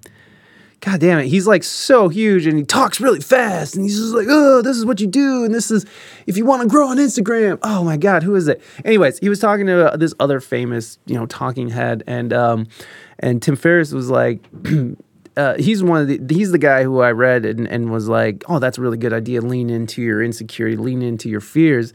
And um, and it has been something I've been doing. But like he said that, you know, uh, every time you go to like a store, like for him it was Starbucks. So every day he would go to Starbucks and he would say, Hey, can I get a 10% discount? And look them right in the eye and, and sit there and feel the awkwardness and sit in the awkwardness. And Wow. and he a- a- a- and you know you're at Starbucks and you're talking to somebody who's an entry level position making whatever way underpaid whatever you know, to sit there and be like, 10%, what? you know, like that, that's a, it's a ridiculous thing to ask someone, but it, it's ridiculous on purpose. And he actually said the conversion rate is like seven, 70%. So like seven out of 10 people he asked for a 10% discount was just like, sure. So not Yeah. only is he saving money, but he's also working on this, his insecurities. He's working on feeling awkward. He's working on pushing past those, those blockages because, you know, some kids in class might be really smart, but so afraid to raise their hand and ask questions to fully understand something. And that'll hold them back forever. And so, like, fighting through those urges to, to stay silent or to not do something because you're uncomfortable with it, and fighting those urges has just been insane. It's like meditation and leaning into fear has been like my big oh, and, medication, but but also but but but medication came way later and and is sort of the the thing that sort of tied it all together. But but but like med- meditation and leaning into fears has been very helpful for me. Um, I don't know how does that sit on your ears. Yeah, no, I think that that that's that's the journey, man. That's that's what we're all here to figure out is like what is it going to take for us to be like you know, I don't want to say content or satisfied, you know what I mean, but like just just feel good about the direction that we're moving, you know? Yeah. And I think it's different for everybody and it takes different different work, you know? And that's Mhm. why it that that you know, just just sitting there with the parts of yourself that you don't like and just taking that time and figuring out what started it and how you can work on it and then actually doing the work that's like that's crucial man that's how you grow as an individual and then as going back to what we were touching on earlier like people recognize you doing that work and maybe it inspires them to do that within themselves Yeah. and then maybe your circle is growing Yeah. and then as that circle expands you know then we can Yeah. each one teach one you know Right, exactly. Because it's like your circle that that energy expands to your circle, but then their circles, their energy expands to their circles, and it's just like it, it's like a, it's like uh the rings in a in a pond, right? It's like a, a splash in a pond. The rings sort of come together in different areas. You know, they all just sort of blend together. Like they just keep going out. the The wave just keeps going out and out until it I don't know dwindles or or turns into a tsunami which how awesome would that be if it was a tsunami of fucking like you know like responsible and self-loving human beings who are like trying to just have an open heart? Like that would be a great tsunami. We need that kind of tsunami. I, I- think uh you know because we put so much focus on like you know fixing all these broken parts of the system and all these all these different things but like it's like the same thing with with a lot of like um you know doctors and and people that are like wondering why we aren't teaching people to be more healthy. Right. You know if we're so worried about all this this health stuff like why are we not pushing more natural diets? Like you know eating more fruits and vegetables drinking more water, Water. you know? Why why are we not pushing that? You know i think but all you can do is focus on yourself you know? So that's you know if you can recognize that that's going to do you more of a benefit than trying to like be the the the missing link that's going to fix the broken system like you can be that missing link but you got to work on yourself and then lead by example so Yeah. that other people could also be the missing links and then you guys can all link together Yeah, because I feel like if you're trying to be that missing link and you're not you're not okay with yourself and you're not right with yourself, then there's no way that you're going to be able to be a link for anything because you you can't even rely on yourself to get shit done. How are you going to be a link that connects and bridges? You know, like I don't. It, so like you you you kind of have to have your shit together if you're going to be in the in that position of of power. And that's why it's like we, we see these like impotent leaders um, that that we that we vote in the, these weak human beings Well, that I think what we're seeing is people that are seeking out the position Yeah. rather than those people for the job. Like, you know, I've always believed, I don't know where I saw this, but like the best leader is someone that doesn't want to be a leader. You know, like someone that is just literally the best person for the job. And so they know that they're the best person for the job and they take that position. right. They, they, they recognize the the uh, the enormity of the response and the responsibility of such a task, and and yeah, Yeah, they don't want to deal with that, but they do it because they know. like someone who is seeking out that position, that's already like in my opinion, that's a red flag. Hmm, you know you're looking for a position of power that says that you have some issues with authority and with your own self-image. Yeah. And so I think that we have been in a constant cycle of letting people um, get letting letting people lead us who want to lead us, Yeah. as opposed to people that have the means to lead us. If that Mhm. makes It does. It does because the people who are leading us now, uh, you know, and in a governmental sense, are, are just they're they're they're spineless. They're I mean, some people there's some really good leaders out there, obviously, but they're for the most part they're just spineless, greedy. You know, just just sort of giving into whatever whim that makes them the most money or gets them the most power, and it doesn't matter if their constituents are affected or it doesn't matter who's affected. Oh, is that a dog? Oh, that's your dog. Okay. I, was- I saw a cat and I was like, oh, that's a crazy sound for a cat. Oh, the cats make crazy sounds too, man. Yeah, cats Yeah. do make some wild sounds. No, I don't know, man. Like it's just I have a lot. I have a lot of issues with with our leaders these days, and and I hear you, man. I hear you. But I think, you know, again, it like all we can do is try to understand where they're coming from and what I'm seeing. Like, this is my level of understanding because I don't know any of these people personally, but what it looks like to me is that these are all people that are just, you know, they want to be in that position of authority and then they want to stay relevant. They want to stay in that position of authority. Yeah. Thank you, Mighty Mighty. Thank you so much for that gifted sub to Hippie. Appreciate you. Mata Mata. There you go. I had to get some Mighty Mighty in there. Mighty Mighty vibes. Thank you, Mighty Mighty. I appreciate you. Um, yeah right. I, I i don't know i think uh, like honestly it's just i try not to like hate but more recognize like a lot of these people they don't have any control over anything man. Even the people that like we think are making all these decisions like dude they got teams behind them. Every every word that is spoken out of their mouths has been pre-planned. It's not like you really get the chance to dive into these people's like true train of thought you know? Because that that's all like you know that's all I can say. Like it doesn't mean I agree or Yeah. disagree with what these people are doing. You know, Yeah. obviously I think things need to should be better. Yes. Should be better.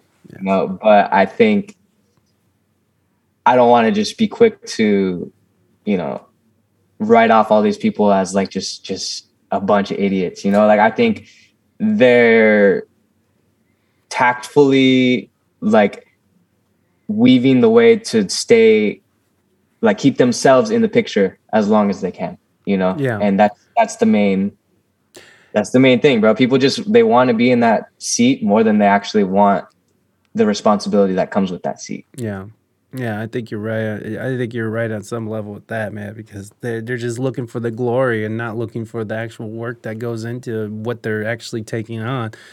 These people are taking on, you know, huge ideas and huge uh, projects, and, and and and just every year, everything just never seems to get done. Things just, you know, people are just arguing. It just, it's all garbage. It's all garbage. But we, maybe that comes from uh, something that happens mentally when you become an elected representative of more people. Like Yeah. when you're not just speaking for yourself anymore. Maybe like uh, you know, there's definitely something that happens when y- the words that you speak are you're speaking for a whole group of people now. Mm, you know? yeah. So I think that's going to change how you go about your business. That's going to change the message you put out. of course. Like I'm sure some of these people they're saying stuff that they don't even truly believe. You know, it's just Yeah, they're just they're told it's like this is what you're saying. all, honest. The power.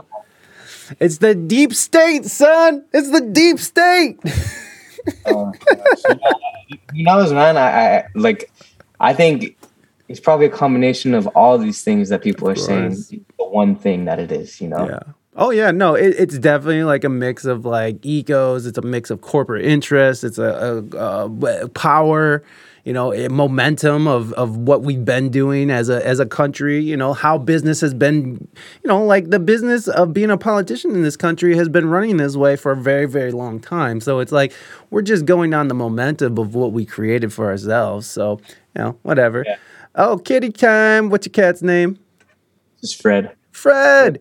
Did you know that uh, that on Halloween uh, around Halloween, the the shelters tend to take their cats, their black cats, off of the market until the the time passes in fear of um, of ritual sacrifices. That is very sad to hear. it's very sad. I just found out. Fun fact for black cats. but but that's but it's nice though because I I mean it's better that they are uh, that they're protected than they are you know fucking oh yeah no, sacrificed to whatever weird god someone's sacrificing them to. We do have a question from our chat from Papa Sweet, who is also a, a great podcaster in his own respect. Um, and ca- ca- casual cognition, everybody, go find yourself some casual cognition out there anywhere you stream your podcast. He asked. What are your thoughts on reggae as music? Uh, reggae as a music genre. I feel like ma- reggae has a much more powerful message than people expect because it comes from such a relaxed package. So, okay, that's a that's a great question, man. I think I think reggae is one of the most like deep and multi-layered genres that there is. Mm. You know, because there's so many. There's such a rich history of like knowledge and actual history and um, just messages of like revolution and power that is in this this genre.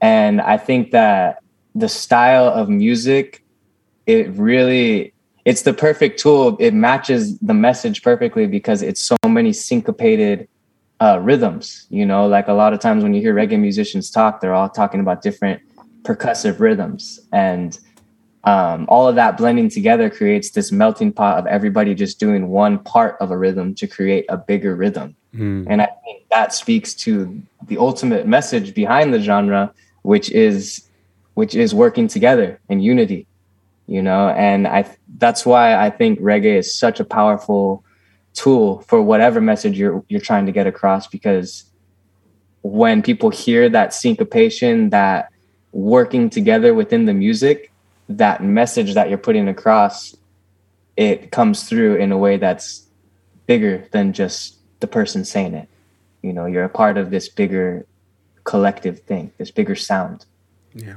Yeah, I don't know if that. I, I hope that answers your question. I think that was beautiful. Um, I mean, I, I, I, I personally, reggae music is just, especially in these last few years, um, has really, really become like a source of comfort for me and like um and and and it and it and it's beautiful because it hits upon my rebellious side because I just I tend to lean towards the rebellious side. I, I, tend to not trust our government. I tend to not trust authority. I have a problem with authority. All these things are are run deep within the reggae music, you know. So the reggae music. Uh, reggae music. And, uh, so, like for me personally, it's like a very meditative and peaceful thing that that touches on my like just my mm, fuck you. I'm not. I won't do what you tell me sort of attitude yeah, because. But it's like a nice way, you know. of course, but but I mean, there's some songs on there where they're talking about some brutal shit. So I mean, you know, like it, it it's not it, it's not like uh, reggae is all peace and it is peace and love, but they do. But some subject matter can be pretty fucking harsh, just like in the Bible. It's not all peace, love, and Jesus. It's lots more. That's also like it goes so well with life, you know, because exactly. that's part of it, you know, that's that is the message. And my favorite is when you're listening to like what feels like an upbeat, happy reggae song, and then you start hearing the lyrics and you're like, oh, this is actually uh, this is about deep despair. this is despair of, of a whole people, Jesus like uh, one of my favorite tracks like that is by uh, the Expanders. It's their mm. track "Uptown Set," mm. and it's it's a great one, man. It's it's just like this feel good rhythm and just classic, um, you know, classic Expander style. Mm. But uh, cats are fighting. Sorry, but yeah, they're, they're, talking about like like you know the drug trade. That whole album is like hustling culture, man. Yeah. It talks about like the the drug world and like the underbelly of like Uptown Set, man. Like these rich people doing cocaine and partying and doing all these expensive drugs and they don't know like what what it costs to get that high you know yeah. like to put that powder in your nose like what what kind of blood is on your hands you know yeah man and that just but all that within this like what feels like a happy song you know? So like it's such a such a cool like juxtaposition you know? Like love it's it. Yeah. yeah totally man. I, I love those songs. I love those kind of songs that have like just the you know very major key songs that that are just about the most horrific things in life and humanity. But but i mean you gotta have that. You gotta I I mean, like I, I, I feel, you know, in part that that that the present presentation of something like that is like there's all these horrible things, but you know, as long as we can keep this underlining, you know, positivity, you know, maybe things will be be all right. I don't know. Maybe that's Oh, just uh, I mean, but it also kind of goes with like even like something like um like the Squid Games, like the whole aesthetic of that show. I don't know if you've seen oh, that. I but, like, did. Yeah, man, it's great, dude. I love how like just the the way it looks. You Mhm. know, like, yes, the visuals are amazing. it- absolutely incredible, man. It's beautiful. It's Yeah. like truly beautiful, but it's such like in a cruel, like ironic, you know, like it, it's.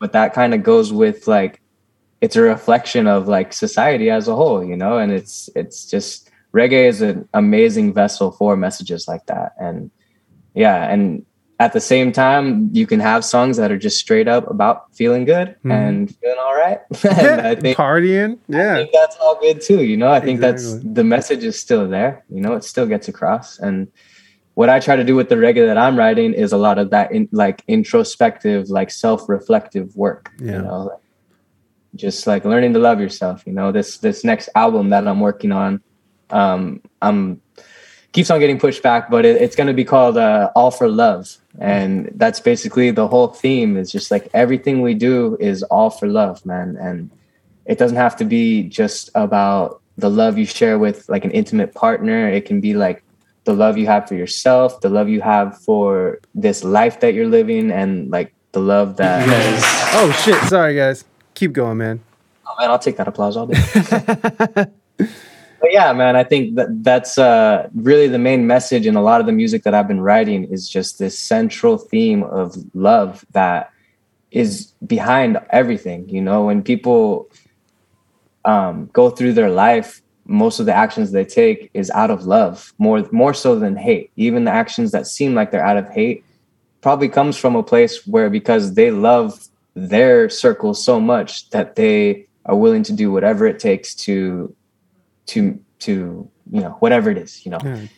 i don't know exactly how, how to say but you know what i'm saying no, like, but think that's a great point. I mean, and we see this today when when we have people who are like, um, who I mean, like you see a good example of that is like people who are marching and and who are angry about you know like the injustices in the world.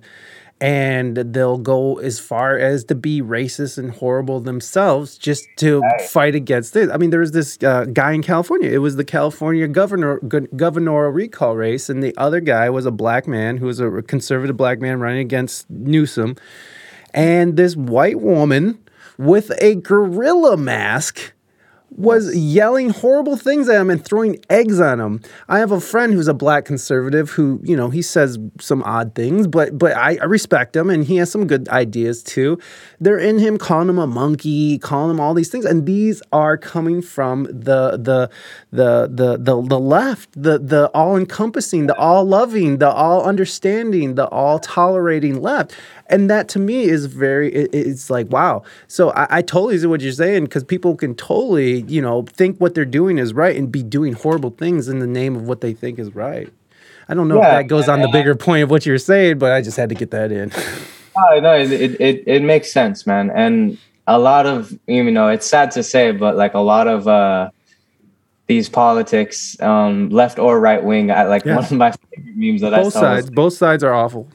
oh yeah, the right wing was like a poop emoji, and then the left wing was like a poop emoji in a gift box. With like a It's like, bro, that's that's literally what we're dealing with. That's your choices, folks. yeah. Okay, like you know, say all the nice things, but at the end of the day, you know, if it turns you into an ugly person to try to like push that point across, like Mhm. that's you're doing more harm than good at that Yeah, point. we're, you're not putting po- politricks. Thank you, Eddie. Uh, Folly tish. you got more? love about reggae is all the the the language, Yes. how they play with the language, man. Like, Yes. um, I love I it. used to something that I would, uh, you know, kind of poke fun at when I would hear people changing like changing words that had like you know like uh instead of like up presser a down presser and like you know what I mean? Things like that where just the the word would actually reflect what it truly means. Yes. um i used to kind of poke fun at that you know but as as i kind of reach a more level of understanding like man i i really i i, I enjoy it man. I, I i respect how meaningful it is because the language that we use is very very powerful. And especially like the language we use when we talk about ourselves like it's so powerful man. That's why i i'm one of those people that is like i gotta remind myself not to talk down on myself. Yeah. because the you know if if you're someone like me where your mind is always racing and going 100 miles an hour once you put a negative thought in there now you got 100 miles an hour of negative thoughts going you know? So Yeah. what what you want to do is keep that self thought positive you know? When you're talking about yourself when you're talking to yourself you want to keep that all positive because even if you don't believe it as you're saying it your subconscious it registers in that. Yeah. you know what i mean? And then it starts to show and reflect. And yeah i i man I, I i'm just like when i talk to people that are like struggling and then they just keep on talking down about themselves negatively that's one thing i i tell them is like why don't you just try as an exercise for a whole day? Don't let yourself say like oh i suck or like oh i fucked up or like i'm terrible at this don't let yourself say anything negative but instead when you catch yourself saying that like force yourself to say something positive even if it's goofy even if it's like you trip and fall on your face and you get up and say man i'm the most graceful person in the whole you know like change that self-talk to something positive for an entire day Yeah. how you feel after that Yeah. Yeah. I, I, I, I truly think it'll have an effect I think Uh-huh. so too. I think that's a great thing to say to somebody. And and and like the thing, you know, along with meditation and being mindful, it's like saying these things like I love myself so I can love other people. This is something I had to truly convince myself of and I'm still trying to convince myself of and that's why in part that it's a huge part of my mantra is that because it's like I have such a hard time with loving myself that it's really hard for me to love other people fully if I can't, you know, if I can't stand who I am, how can I love other people? Um, Yeah. But it's but it's like uh, I don't know, man. You gotta like if you're not uh, if you're not like um, oh, fuck, I forgot what I was gonna say. Oh well, there it is, everybody. Burnout Central here. what the fuck? What were we talking about? We were talking about because we were talking about meditation and being mindful, and the other thing we were. What was the third thing we were just saying? uh like staying staying present man just filtering your thoughts the positive self I forgot. I forgot what I was gonna say. Oh well, it was a point, but no, well, it doesn't matter anymore. Uh, yeah, it, it, it's it's just fuck it. You gotta be, you gotta go in on yourself with a little kindness because it's just there's just so much like negative bullshit out there. It's like the, Yeah. Just just add to it by being hard on yourself is doing nothing. yeah and to further that point you know like one one other thing that like can help with that if you struggle with speaking about yourself in a positive way i find that like i'm someone who gives great advice i give great advice to other people when they come looking for like personal advice from me and Mm. like reflective stuff i'm good at giving advice to other people not so good at giving advice to myself so if i can learn to give myself advice in the like in the way that i would give it to like a friend Mm. you know like just like hey bro y- this is just me being straight up with you if i can do that with myself Yeah. then that makes that that that work a lot easier it makes that like recognition It's a lot true faster because people will just sort of lie to themselves about certain uh, things. all the time And you know we can justify anything Mm. like if we choose to be lazy one day it's like oh well I, I just my back was hurting a little i worked really hard yesterday like you know like we can choose to justify whatever we want but Right. you know taking responsibility is a lot harder Well, um, we've we, we've gone all over the place, which I love. Um, how about uh, how about we get a song with that? I mean, oh oh, actually, I did want to say one more thing. Don't know much, which is a great song, by the way. Can you could you give us a little bit more about it? I know we talked about it a little bit, but uh, and and we're sort of going through it. But uh, just just so everyone knows, don't uh, don't know much is the latest single from Dylan, and you can find that here. Um, is that right? Yes. Okay. Cool. You can definitely find that there. There's Dylan's Linktree, which you can find all the singles, all his, all his, um, all his socials, everything. Go follow him up and, and give him some love. But please, don't know much. What What does that song mean to you? And we listened to it at the top of the show. So if you guys missed it, well, sorry. Go back and watch it later. Yeah, go back and watch it again. Yeah, well, don't know much, man. I, I would say the main mantra behind that song is I don't know much, but I know your love. Mm. You know, and that's honestly like it just came from a point where I'm fortunate to be like in a good relationship Mm. and I'm very like comfortable being myself and she's very comfortable being herself and I think that it was just kind of written as a reminder that even when everything else is crazy when you you know you're having a bad day or things aren't going right like I know one thing and that's that's this love that we've created and that we're developing and that we've put all this time and effort into and uh you know something those are like lines that repeat at the end of the song that just say all I know is that I don't know much Yeah. and like that's like you know an old philosophical I think I don't know if it was like Socrates or Aristotle but It's one of them. one of those yeah but uh but yeah man and i think it's just it's so crucial to recognize like how little we truly understand but at the same time recognizing how what we do understand and what we are comfortable with and what we are aware of you know and i think that if that's something that is your love or that is like a relationship with the family if it's a relationship with your pets like if it's a relationship with yourself you know i think that's it's a very like universal thing but for me it started just recognizing how how grateful i was to be in this relationship and how um me just taking notice of like when i don't know much i still know your love Oh well, that that's very sweet, and and uh, I always like to hear about love. So let's get there. We go. We'll get some. We'll get some air horns for love.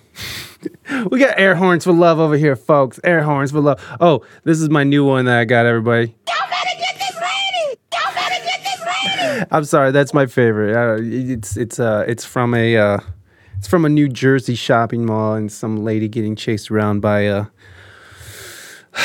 a very upset person. So somebody, y'all better come get this lady. Dylan, uh, are you feeling like uh maybe a song? yeah bro i'm down to jam one let's uh see Let- what we got Let's fucking do it then. my, my looping station back here so i'm gonna put together a little looping thing for you guys real quick Sweet, sweet. And and if you don't mind, can you like uh, move the chair out off off camera so we can see your full body? yeah you got it We want to see your body, baby. All right here we go Yeah, yeah. All right, guys. Dylan's gonna do a song for us, so I'm gonna turn it over to him, and uh, let's all enjoy uh, the tune. all right hope you guys can hear me all right over there We can.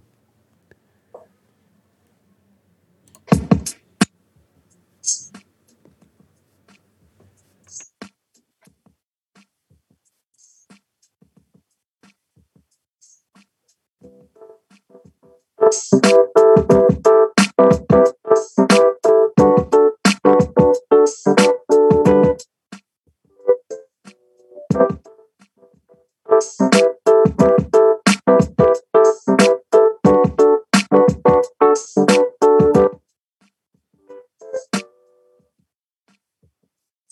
uh, yeah, this next track I'm gonna do is by one of my favorite artists. This one's by uh, Sam Henshaw.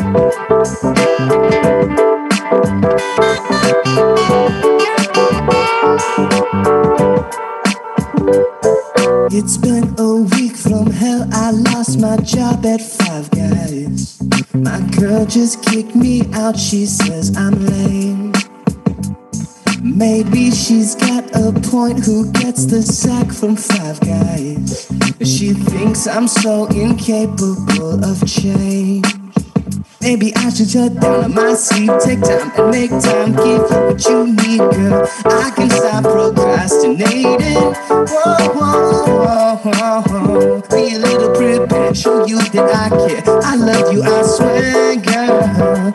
Whoa, whoa. But tell me if I wasn't broke, yeah. Would you spend more time with me like you said you do?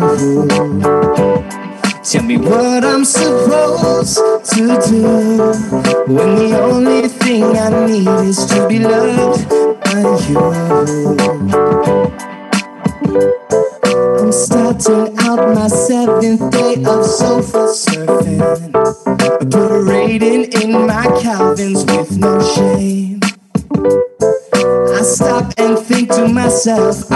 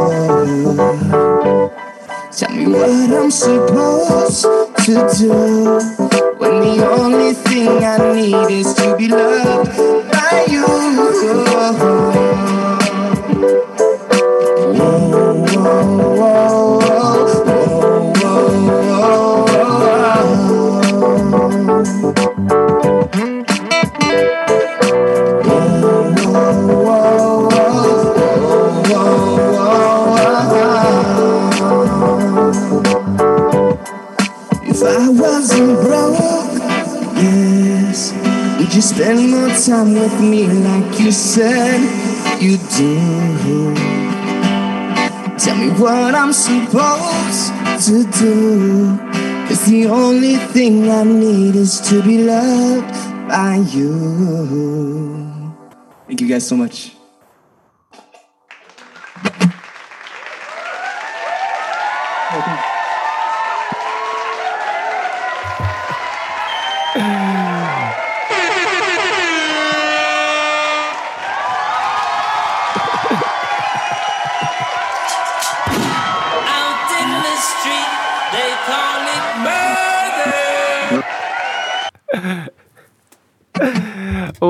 Thank you so much, Dylan. I appreciate you doing that, man. That was great. That was great. Who was that? And what's the name of the song?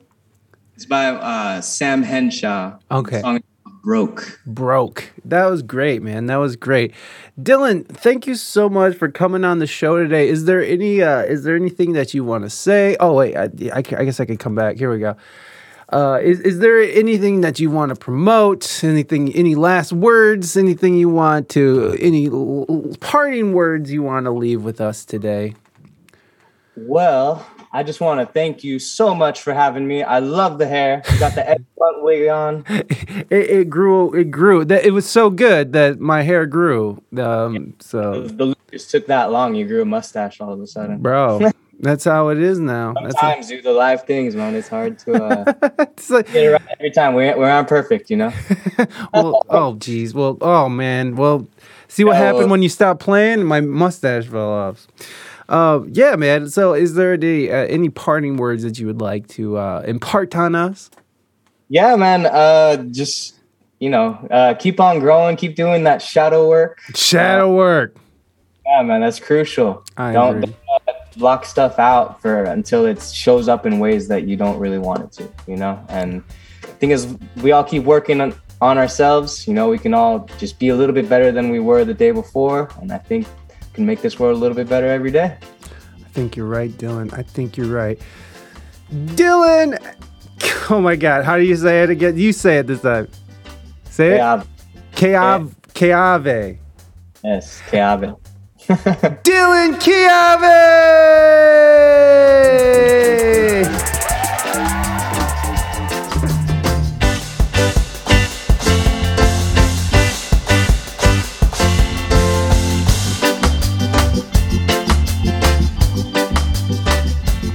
Thank you so much, Dylan, for coming on the show. I appreciate you coming on and telling your truths. Um, you can find Dylan on all the social media platforms Twitter, uh, the, the Instagrams. Uh, you can go to Dylan Keawe, um, or, or I'm sorry, Instagram.com slash Dylan Keawe, and uh, all the links are in the show notes. So go and check him out. Of course, please go and check out his latest track, Don't Know Much.